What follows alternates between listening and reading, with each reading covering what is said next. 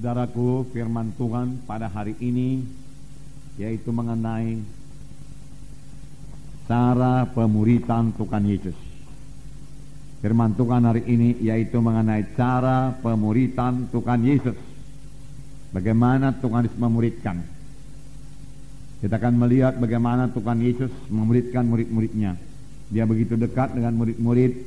Dia banyak bersama-sama dengan murid-murid.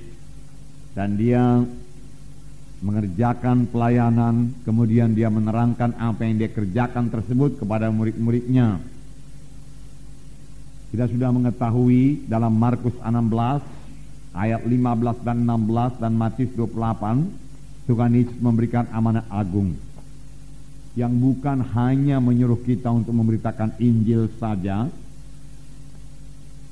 Memang pemberitaan Injil kita itu harus dengan kuasa dan tanda ajaib, tetapi juga saudaraku Tuhan Yesus menyuruh kita untuk menjadikan sekalian bangsa muridnya, sekalian bangsa muridnya.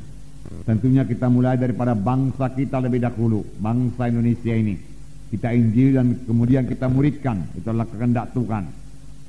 Nah, saudara kita mengetahui bahwa orang Kristen yang mula-mula disebut Kristen ialah anak-anak Tuhan ataupun murid-murid Tuhan di Antioquia.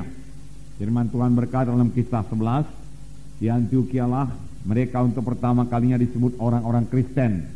Mengapa? Karena kehidupan mereka telah berubah. Mengapa? Karena mereka telah menjadi murid-murid Yesus. Karena Paulus telah mengajari mereka, saudaraku, hidup mereka berubah. Roh Kudus juga mengubahkan mereka. Dan orang-orang melihat bahwasanya mereka hidup sama seperti Yesus hidup. Lalu orang berkata itulah dia Kristus, Kristus kecil. Lalu nama Kristus itu menjadi Kristen. Jadi saudaraku, jadikanlah sekalian bangsa muridku, firman Tuhan berkata. Cara Tuhan memuridkan saudaraku murid-muridnya bukan dengan cara mengajar saja, bukan dengan cara sebagai seorang guru dalam satu kelas mengajar murid-muridnya tidak, saudaraku. Lain sekali kita melihat saudaraku bahwasanya Tuhan Yesus bersama-sama dengan murid-muridnya. Mereka intim, murid-muridnya intim dengan dia. Mereka melayani bersama-sama Yesus mengerjakan mujizat, saudaraku. Yesus memberitakan Injil. Yesus mengajar dengan perumpamaan. Tetapi kemudian ketika dia bersama-sama dengan murid-murid dan murid-murid bertanya tentang perumpamaan yang diajarkan Tuhan Yesus, tentang pekerjaan pelayan yang dilakukan oleh Tuhan Yesus, Tuhan Yesus menerangkannya kepada murid-muridnya. Kisah 1 ayat 1 berkata, Lukas menuliskan segala sesuatu yang dikerjakan Yesus dan diajarkan oleh Tuhan Yesus segala sesuatu yang dikerjakan oleh Tuhan Yesus dan diajarkan oleh Tuhan Yesus. Itulah isinya secara kisah Rasul. Itulah uh, segala sesuatu yang dikerjakan Yesus dan juga saudaraku diajarkan oleh Tuhan Yesus dalam Injilnya yang terdahulu. Kemudian Lukas menuliskan kisah Rasul. Nah, yang dikerjakan Yesus dan diajarkan oleh Tuhan Yesus. Apa yang dikerjakan Tuhan Yesus di mana murid-murid juga turut menyaksikan, kemudian diajarkan oleh Tuhan Yesus kepada murid-muridnya. Demikianlah saudaraku Tuhan Yesus bersama-sama dengan murid-muridnya dan menjadikan murid-muridnya itu murid-murid yang sejati, saudaraku. Murid-murid yang dipilih oleh Tuhan Yesus, saudaraku, bukanlah orang-orang yang terkemuka, terpelajar, saudara, tetapi orang-orang biasa saja. Tetapi mereka berubah dan saudara pemberitaan mereka sangat berhasil dan sangat berkuasa. Selain mereka sangat berhasil dan sangat berkuasa. Dalam kisah 4 ayat 13 dikatakan bahwasanya murid-murid Tuhan Yesus telah berubah. Pada ayat 13 saya membacakan kepada saudara. Ketika sidang itu melihat keberanian Petrus dan Yohanes dan mengetahui bahwa keduanya orang biasa yang tidak terpelajar. Heranlah mereka dan mereka mengenal keduanya sebagai pengikut Kristus. Jadi mereka telah banyak berubah. Titus berubah. Orang biasa yang tidak terpelajar. Kemudian dia mengajar dengan sangat berkuasa dalam urapan Tuhan. Dan yang memberikan satu pernyataan yang luar biasa. Keselamatan tidak ada di dalam seorang pun.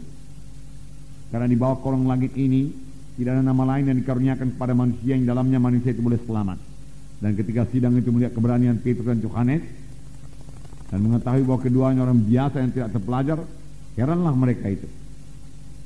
Dan mereka mengetahui bahwasanya Petrus dan Yohanes adalah murid-murid Yesus, pengikut Yesus, saudara. Jadi berubah. Saudara, biar kita berhasil dalam memuridkan. Kita akan melihat saudaraku dari pembacaan Alkitab kita bagaimana Tuhan memuridkan murid-muridnya. Kita akan mulai saja dalam Markus pasal 8. Berapa ayat yang bisa kita selesaikan pada hari ini, biar kita selesaikan. Dan biar Roh Kudus mengajari kita.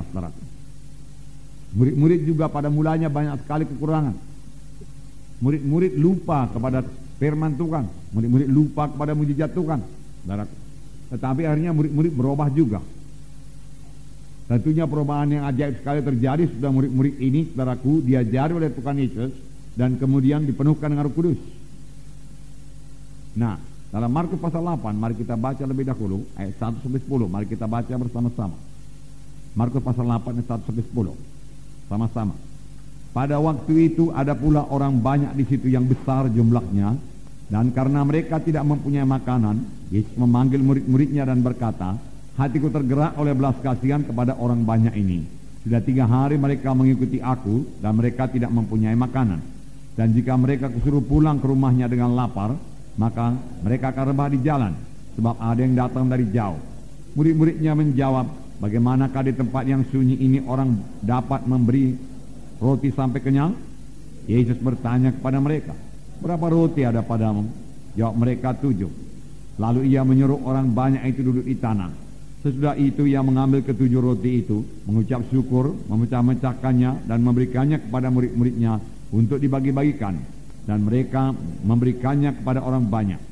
Mereka juga mempunyai beberapa ikan dan sesudah mengucap berkat atasnya, ia menyuruh supaya ikan itu juga dibagi-bagikan. Dan mereka makan sampai kenyang. Kemudian orang mengumpulkan potongan-potongan roti yang sisa sebanyak tujuh bakul. Mereka itu ada kira-kira empat ribu orang. Lalu Yesus menyuruh mereka pulang. Ia segera ke perahu dengan murid-muridnya dan bertorak ke daerah Dalmanuta. Ia segera ke perahu dengan murid-muridnya yaitu Tuhan selalu bersama-sama dengan murid-muridnya. Kalau kita mau memuridkan taraku, kita harus banyak bersama-sama dengan murid-murid kita itu. Banyak mengunjungi mereka, taraku. Nah, di sini dikatakan permulaan ayat ini dikatakan orang banyak yang besar jumlahnya mengikuti Yesus. Mengapakah mereka mengikuti Tuhan Yesus? Saudaraku, mereka mendengar pengajaran Tuhan Yesus yang luar biasa. Firman Tuhan berkata, pengajaran Tuhan selain daripada pengajaran ahli Taurat dan orang-orang Parisi. Mengapa? Karena Tuhan mengajar seperti orang yang berkuasa. Karena Tuhan mengajar dengan kuasa. Dari mana datangnya kuasa Tuhan Yesus? Lukas 4 berkata, Roh Tuhan ada padaku, ia mengurapi aku untuk memberitakan kabar baik kepada orang miskin, pembebasan pada orang tertawan, kelepasan pada orang orang terikat. Ya. Dan memberitakan tahu rahmat Tuhan telah datang Ya dengan apakah Tuhan melayani saudaraku? Dengan urapan roh kudus. Roh kudus yang sama mengurapi kita sekarang. Amin saudara. Jadi kita bisa melayani dengan urapan roh kudus. Saudaraku, mohonlah urapan roh kudus dalam pelayanan saudara. Dengan urapan roh kudus, saudaraku firman Tuhan menjadi berkuasa. Karena firman Tuhan berkata, huruf itu mematikan, tapi roh itu yang menghidupkan. Tanpa urapan roh kudus, firman Tuhan yang kita, bat, yang kita bawa, beritakan mati saja. Sesuatu yang mati tidak akan bawa kehidupan. Tetapi firman Tuhan yang hidup dan berkuasa karena urapan roh kudus, saudaraku, akan membawa jiwa-jiwa kepada keselamatan. Jadi pemberitaan kita, saudaraku, harus disertai dengan urapan roh kudus. Tuhan Yesus baru melayani setelah roh kudus turun atasnya. Saya percaya rata-rata kita di sini sudah dipenuhkan dengan roh kudus. Sudah dibaptis dengan roh kudus. Saudaraku, mohon urapan roh kudus dalam doa saudara. Puji Tuhan belakangan ini kita bicara mengenai buah roh kudus. Itu memang satu hal yang sangat penting. Memang urapan saja saudaraku tidak cukup. Tetapi buah saja juga tidak cukup, saudara. Saudara perlu kuasa. Kerajaan sorga bukanlah hal makanan minum, tapi kuasa. Kuasa. Karena sama seperti pada zaman Yesus, jiwa-jiwa sekarang juga sudah haus akan firman Tuhan. Haus akan kebenaran. Mereka haus akan kuasa Tuhan yang bisa mengubahkan hidup mereka.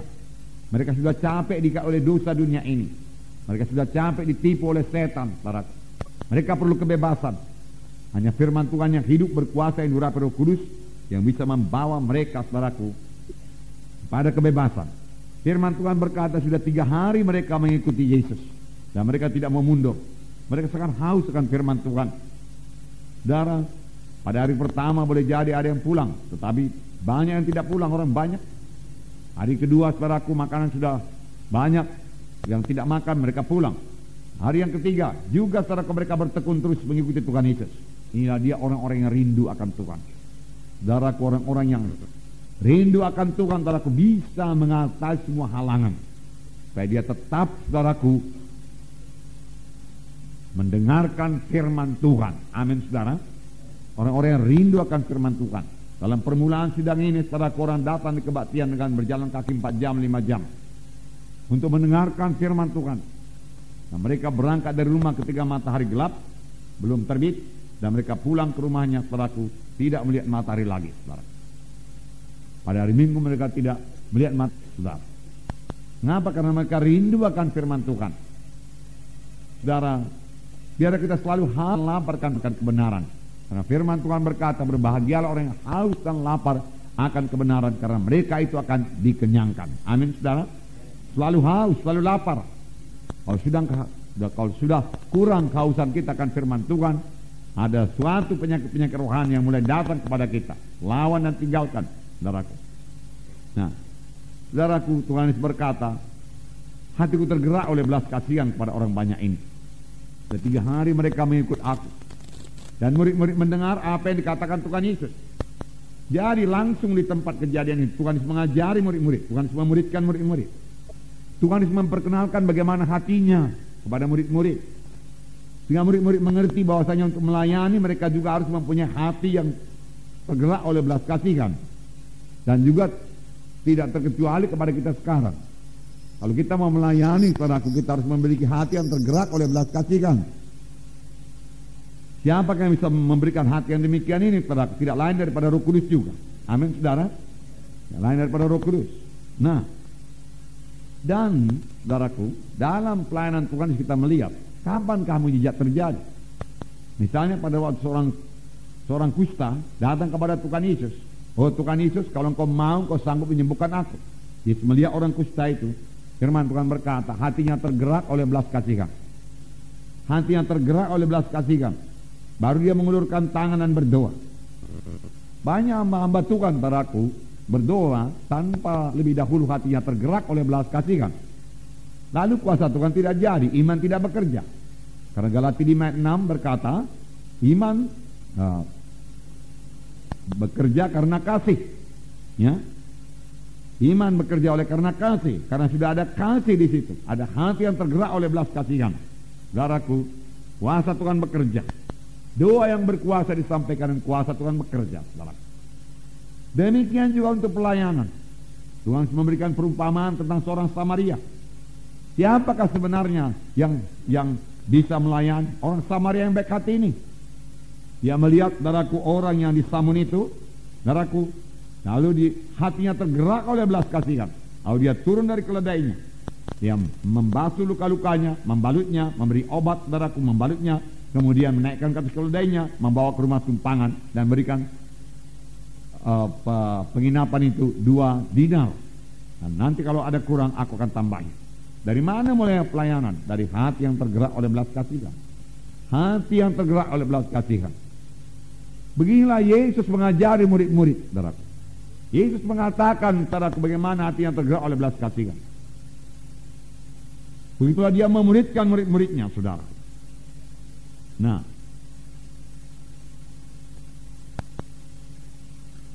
lalu aku tidak mau menyuruh mereka pulang. Karena kalau suruh mereka pulang dengan laparnya mereka akan pingsan di jalan. Nah, ini satu perkara lagi. Tuhan Yesus memperdulikan orang lain, care. Kalau kita mau melayani juga saudaraku, kita harus memperdulikan jiwa-jiwa yang kita layani itu saudaraku. Bukan selesai memberikan firman Tuhan, habislah semua saudaraku. Perhatikan jiwa-jiwa dalam takai saudara. Apakah persoalannya? Mohon pimpinan roh kudus bagaimana saudara boleh menyelesaikan persoalan. Nah, satu perkara lagi mengenai kekurangan murid-murid. Mereka berkata, bagaimanakah di tempat sunyi memberi makan paribu orang? Padahal beberapa waktu yang lalu sebelumnya Tuhan ini sudah memberi contoh kepada murid-murid memberi makan 5.000 orang dengan 5 roti. Ini sekarang 4.000 orang dengan 7 roti dan beberapa ikan. Mereka sudah lupa. Begitu cepatkah mereka lupakan firman Tuhan? Nah. Sebenarnya pun itu bukan firman Tuhan, tarakum. Dan ajaib mujizat yang mereka saksikan dengan mata mereka sendiri. Mereka sendiri yang membagikan roti-roti yang sudah digandakan Tuhan itu pada jiwa-jiwa. Mengapa pada kali ini mereka masih bertanya, Tuhan, mereka katakan, bagaimana tempat yang sunyi ini? Mereka ini boleh makan roti sampai kenyang. Toko tidak ada Tuhan. Hari sudah sore. Nah sama saja pertanyaannya pada waktu Tuhan Yesus menyuruh mereka memberi makan 5.000 orang. Belum ada kemajuan. Belum ada kemajuan. Saudaraku, boleh jadilah kita katakan murid-murid masih duniawi, saudaraku. Di antara mereka masih ada pertengkaran siapa yang terlebih besar. Lalu mereka menjadi tidak mengerti perkara-perkara rohani. Tapi satu perkara yang pasti, saudaraku. Mereka perlu roh kudus. Mereka perlu roh kudus. Sesudah mereka perlu dengan roh kudus, saudaraku. Murid-murid, beberapa di antara yang mulai menuliskan Injil. Petrus mengirimkan surat-surat kiriman Petrus. Nah dalam surat-surat kiriman Petrus kita melihat satu kedewasaan rohani, satu pengertian rohani yang dalam. Setelah mereka terima roh kudus. Setelah mereka terima roh kudus. Yesus tetap sabar. Ini perlu juga saudara miliki dalam memuridkan murid-murid. Lalu Tuhan Yesus bertanya berapa roti ada padamu? Oh tujuh roti. Mereka punya tujuh roti dan Tuhan Yesus ada bersama-sama dengan mereka. Sebelumnya mereka cuma punya lima roti dan Tuhan Yesus juga ada bersama-sama dengan mereka. Tetapi jumlahnya kali ini lebih kecil sedikit daripada yang lalu, hanya 4.000 orang. Namun mereka masih belum punya iman juga. Mengapa tidak seorang pun berkata kepada Tuhan Yesus, Tuhan Yesus, masa yang lalu pun lima rotinya kita punya dan lima ribu orang makan, setanya dua belas bakul. Tuhan perbuat lagi Tuhan, bukankah kau tidak berobat Tuhan? Ayo Tuhan, kasihankan jiwa-jiwa ini. Hatiku juga sudah tergerak oleh belas kasihan. Kalau mereka berkata demikian, jauh lebih baik. Mereka sudah mengerti, saudaraku. Jalan Tuhan, mereka sudah ingat akan mujizat Tuhan. Tetapi itu pun mereka tidak ingat. Jadi kalau murid saudara kurang-kurang saudaraku uh, pengertiannya atau ingatannya akan firman Tuhan saudaraku, jangan terus saudaraku saudara tidak sabar terhadap dia. Ya. Mohon supaya dia penuh selalu dengan Roh Kudus. Ajak dia berdoa saudaraku dalam bahasa Roh. Supaya Roh Kudus mengingatkan segala perkara-perkara yang kebenaran kepada kita. Amin saudara. Nah, saudara. Lalu Tuhan Yesus mengambil tujuh roti itu, saudaraku, ia mengucap syukur, ia memecah-mecahkannya, ia membagikan kepada murid-muridnya, murid-muridnya membagikan kepada orang lain. Pada jiwa-jiwa yang banyak itu. Sama saja cara kerjanya dengan memberi makan uh, lima ribu orang. Masih Tuhan supaya murid-murid ingat, supaya murid-murid ingat. Kenyang, lalu sisanya tujuh bakul. Mereka bawa sisanya, kemudian mereka naik ke perahu dan murid-muridnya bertolak bersama-sama dengan dia ke seberang. Yaitu Tuhan selalu bersama-sama dengan murid-murid. Dan setelah murid-muridnya itu saudaraku, mereka dimuridkan oleh Tuhan Yesus. Tuhan Yesus dengan tenang naik ke sorga dengan meninggalkan muridnya yang telah selesai dimuridkannya dan memberikan roh kudus melengkapi saudara. Tuhan Yesus telah menggandakan dirinya menjadi 12 orang yang sanggup meneruskan pelayanannya saudara. Dengan seluruh dunia mendengarkan Injil. Kita adalah hasil daripada pelayanan mereka murid, murid. Terus banget Tuhan mengajak kita menjadikan murid. Saudaraku. Benar-benar tidak sia-sia kalau saudara memperhatikan satu Tesalonika pasal 2 itu, di mana Paulus berkata, karena kami sangat mengasihi kamu, kami bukan saja rela membagi Injil Allah kepada kamu, tapi kami juga rela membagi hidup kami kepadamu. Saudara membagi hidup saudara kepada satu orang, kemudian saudara beroleh satu murid, saudaraku. Saudara, sangat keberkatan. Sehingga dia murid saudara bisa mengerjakan apa saudara kerjakan. Amin saudara. Muridkan. Muridkan. Itu sebabnya Tuhan berkata, jadikan mereka itu muridku. Pelajaran bagi kita saudaraku. Tidak ada yang mustahil.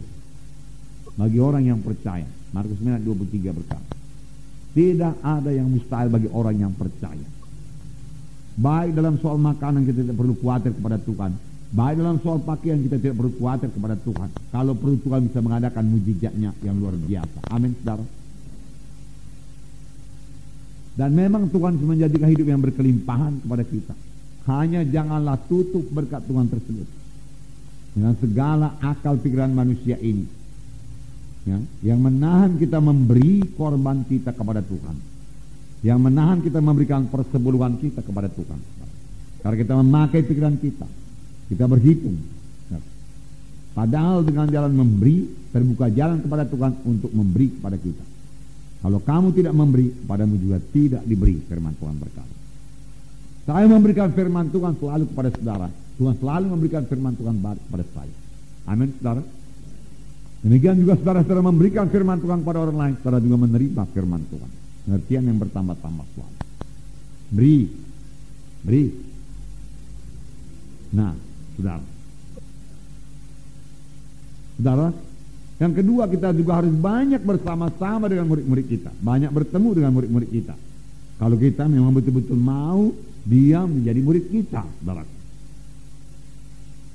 Yang ketiga mari kita perhatikan, adakah hati kita yang tergerak oleh belas kasihan?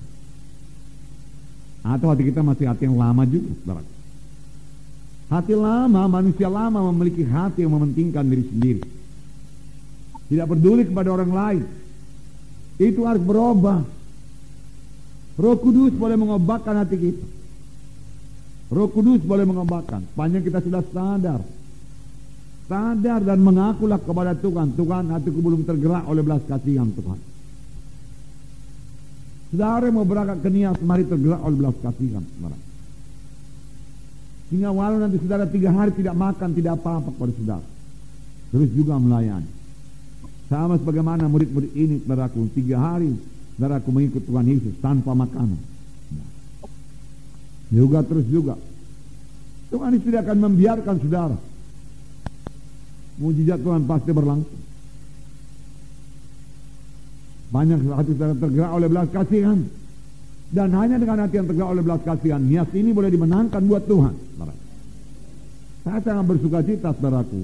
Ya, enam kampung boleh dibuka sekaligus, saudaraku. Di kota Nias, di, di kabupaten Nias. Puji Tuhan. Dan saudaraku, Ya, seperti saya katakan sebelumnya, uang penginjilan kita sangatlah minusnya, saudaraku. Tapi kita harus mengirim mereka.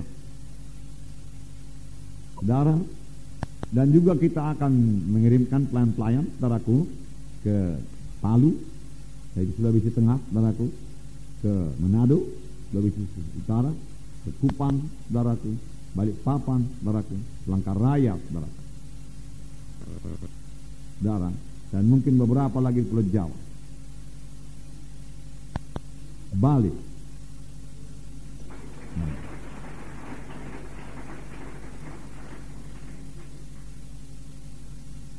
Segera saudaraku seluruh Indonesia kita mengenapkan perintah agung saudaraku. Semua itu perlu biaya saudaraku. Haleluya. Nanti hari Minggu saudara boleh berkorban. Amin saudaraku. Berdoa mulai sekarang. Yeskiel 36. Saya bacakan persetara ayat 26 dan 27. Yeskiel 36 ayat 26 dan 27. Kamu akan kuberikan hati yang baru, daruh yang baru di dalam batinmu, dan aku akan menjauhkan dari tubuhmu hati yang keras, dan akan kuberikan kepadamu hati yang taat. Jadi dari siapa dapat hati yang tergerak oleh belas kasihan, hati yang taat?